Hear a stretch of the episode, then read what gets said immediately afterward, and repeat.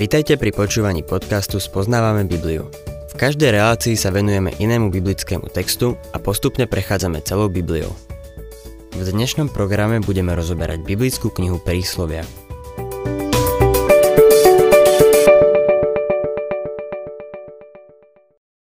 Milí poslucháči, knihu Prísloví možno nepovažujete za vzrušujúci príbeh, ale je.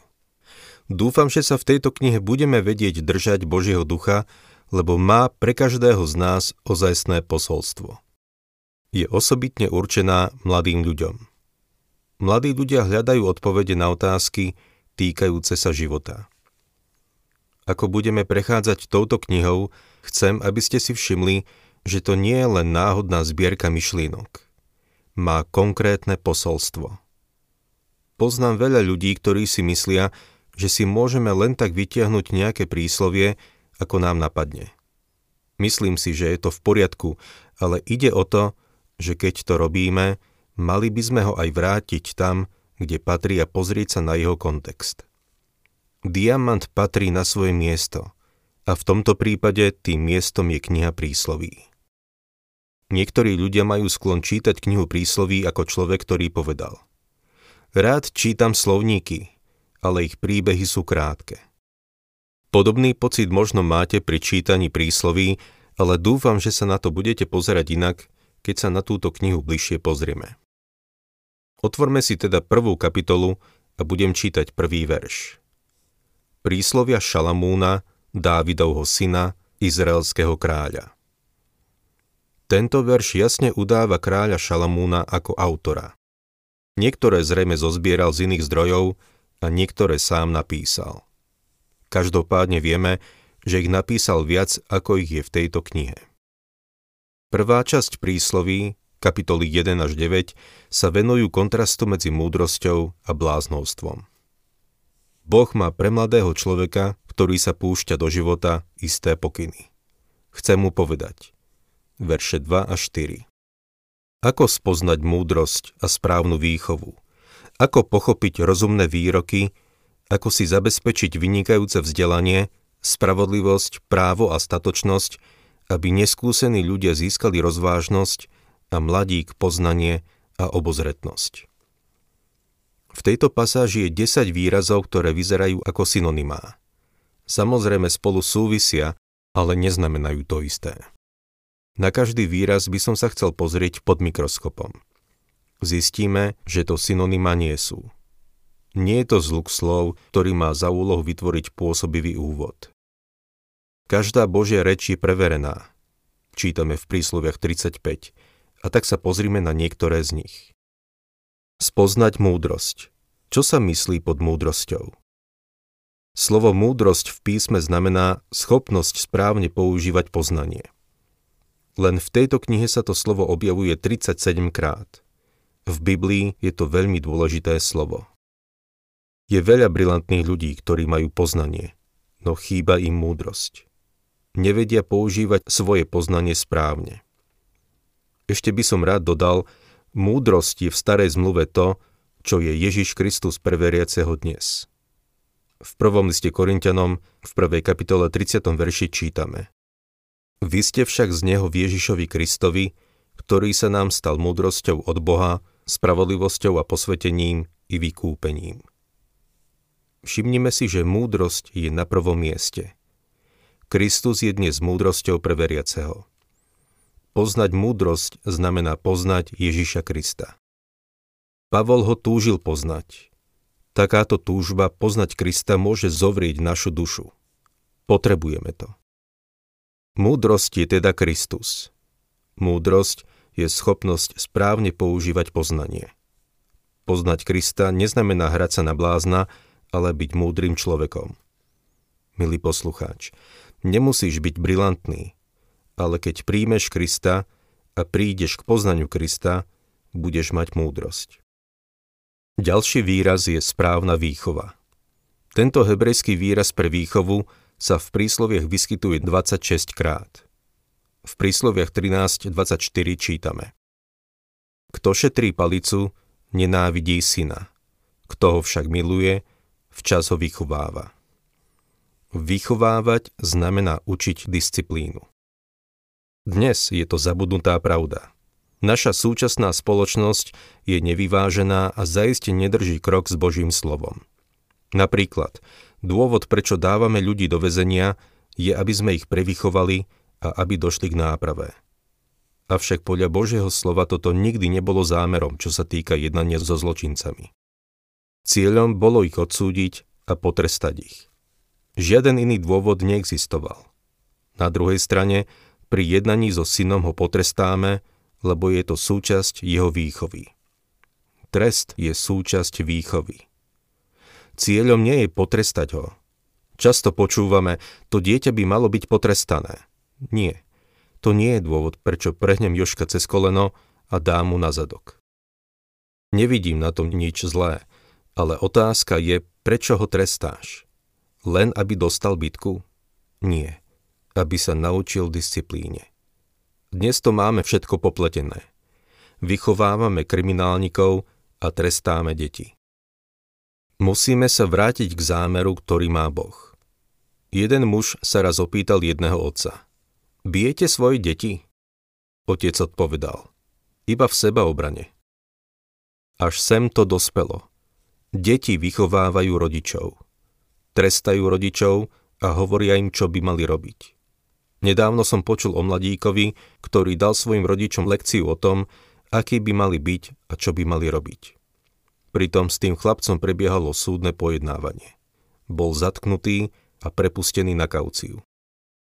Tí rodičia zrejme potrebovali dostať nejakú lekciu, ale určite nie od neho. Potrebovali lekciu o tom, ako viesť syna k disciplíne a mali ju dostať o niekoľko rokov skôr.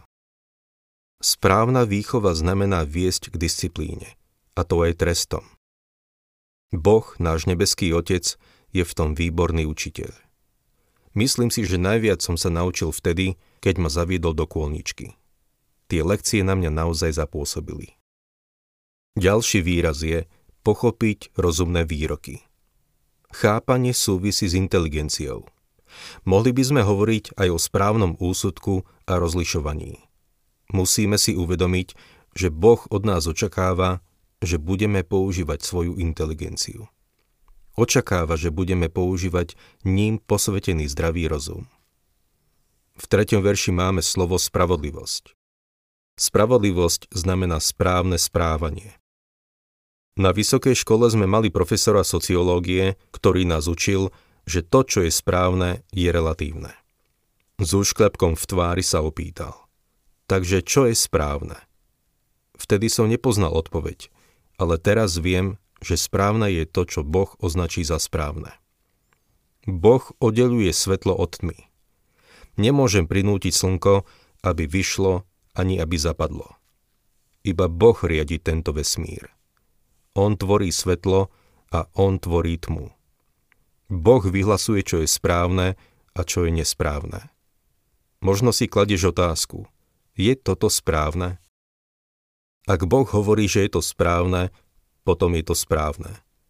A možno sa pýtaš, je toto nesprávne? Je to nesprávne, ak Boh hovorí, že je to nesprávne. To, čo je správne alebo nesprávne, nie je relatívne, len v mysli bežného človeka je to relatívne. V súčasnej spoločnosti panuje pocit, že to, čo priemerný človek robí, sa stáva normou. To je jeden z dôvodov, prečo je dnes toľko nepoctivosti a hrubej nemravnosti. To, čo je správne a nesprávne, sa stalo relatívnym. Boh hovorí, že to tak nie je. Je to absolútne. Tak ako svetlo a tma. Ďalší výraz v našom texte je právo. Právo znamená, že máme vykonávať právo. Má to ten istý význam ako rozhodovať sa – veriaci sa vo svojom živote dostane na kryžovatku a musí sa rozhodnúť, ktorou cestou pôjde.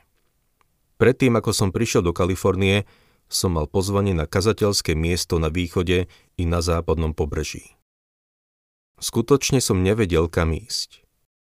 Musel som to predniesť pánovi a zo pár vecí vyskúšať. Potom mi bolo jasné, že mám ísť do Kalifornie a som Bohu za to vďačný. Musíme sa rozhodovať, a mali by sme sa rozhodovať ako Božie deti. Statočnosť. Tento výraz sa vzťahuje skôr na princíp ako správanie. Božie dieťa nepodlieha pravidlám, ale boli nám dané princípy, ktorými by sme sa mali riadiť. Napríklad, v Rimanom 14.22 máme tento princíp. Blahoslavený, kto seba samého neodsudzuje za to, čo pokladá za správne. Veriaci by mal byť nadšený tým, čo robí. Príliš často vidím kresťanov, ktorí sa správajú, ako by kráčali po vajíčkach. Ľudia vravia. Neviem, či sa mám do toho pustiť alebo nie. Milý poslucháč, podľa tohto princípu, ak sa nevieš do toho pustiť značením, tak to nerob. To, čo robíme, by sme mali robiť s očakávaním, nadšením a radosťou. Vo svojej mysli by sme mali byť hlboko presvedčení o tom, že je to správne. Keď niečo spravíme, nemali by sme mať výčitky svedomia. Blahoslavený, kto seba samého neodsudzuje za to, čo pokladá za správne. Ak sa ohliadneš späť a povieš si, ach, keď by som to neurobil, potom to nebolo správne. Toto je princíp, ktorým by sme sa mali riadiť v sporných otázkach, o ktorých písmo mlčí. Ak sa ohliadneš späť a povieš si, haleluja, toto bol výborný deň, potom vieš, že to bolo správne. Ďalším princípom je, že by sme mali znášať slabosti slabých mali by sme si položiť otázku. Pohoršujem týmto svojho blížneho alebo brata v Kristovi? Toto sú dôležité princípy správania, ktorými by sa mal veriaci riadiť. A ďalej čítame, aby neskúsení ľudia získali rozvážnosť. To znamená, že máme konať rozvážne. Máme byť múdri v tom, čo robíme. Bože dieťa by nemalo konať hlúpo. Spomínam si, ako som viedol prípravu jedného páru, ktorý sa chystal na misiu. Dalo by sa povedať, že si zatvárali oči pred realitou a išli na misiu. Osobne som na nich naliehal, aby nešli, lebo som vnímal, že nie sú na to súci. Vrátili sa ako zranení ľudia. Ich život na misijnom poli stroskotal. Konali nerozvážne. V konkrétnych situáciách nepreukázali múdrosť. Pán Ježiš povedal, Matúš 10.16. Buďte teda opatrní ako hady a jednoduchí ako holubice. Ďalej v našom texte čítame, aby mladík získal poznanie a obozretnosť. Poznanie je užitočná informácia. Pamätám si moto, ktoré sme mali v labáku na vysokej škole. Všetky chemické vzorce som zabudol, ale na toto moto som nezabudol. Hneď vedľa poznania je poznanie, kde to zistiť.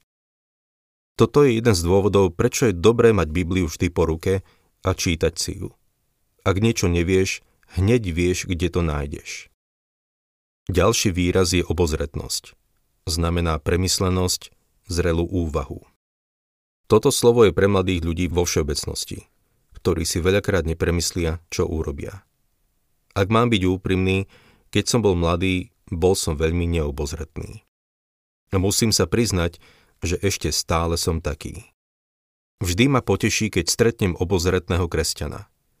Mám niekoľko dobrých kresťanských priateľov tu v Južnej Kalifornii. O niekoľko dní sa chystám na cestu na východ a v tomto období je tam chladno. Jeden z týchto priateľov sa u mňa zastavil a priniesol mi nádherný sveter. To bolo od neho obozretné. Je to vlastnosť, ktorú by sme mali mať všetci. Kniha prísloví nám pomôže pochopiť, že tieto úžasné vlastnosti by sa mali stať súčasťou nášho života. Čítajme ďalej 5. verš. Nech múdry počúva a obohatí sa o vedomosti, nech rozumný získa skúsenosť. Nech múdry počúva. Toto je niečo, čím sa vyznačovali všetci veľkí ľudia – nikdy sa neuspokojili s tým, čo vedeli. Minule som počúval jedného mladého muža v televízii. Jeho popularita prudko vystrelila a stal sa slávnym v rokovej hudbe, ale to, čo ho charakterizovalo, bola nevedomosť. Všetko vedel. Myslím si, že tento mladý muž by si nedal nič povedať a nepočúval by. Ale múdry počúva. Obohatí sa o vedomosti, nech rozumný získa skúsenosť. Hneď na začiatku tejto knihy tu máme túto výzvu. Šalamón tu vraví. Ak si bystrý, počúvaj, čo sa píše v tejto knihe. Nemáte počúvať mňa, milí poslucháči. Počúvajte to, čo Boží duch hovorí v tejto knihe prísloví. A viete, má veľa toho, čo povedať. Sú to veľké pravdy, vyjadrené v krátkých vetách. V nasledujúcich dňoch sa na ne pozrieme bližšie.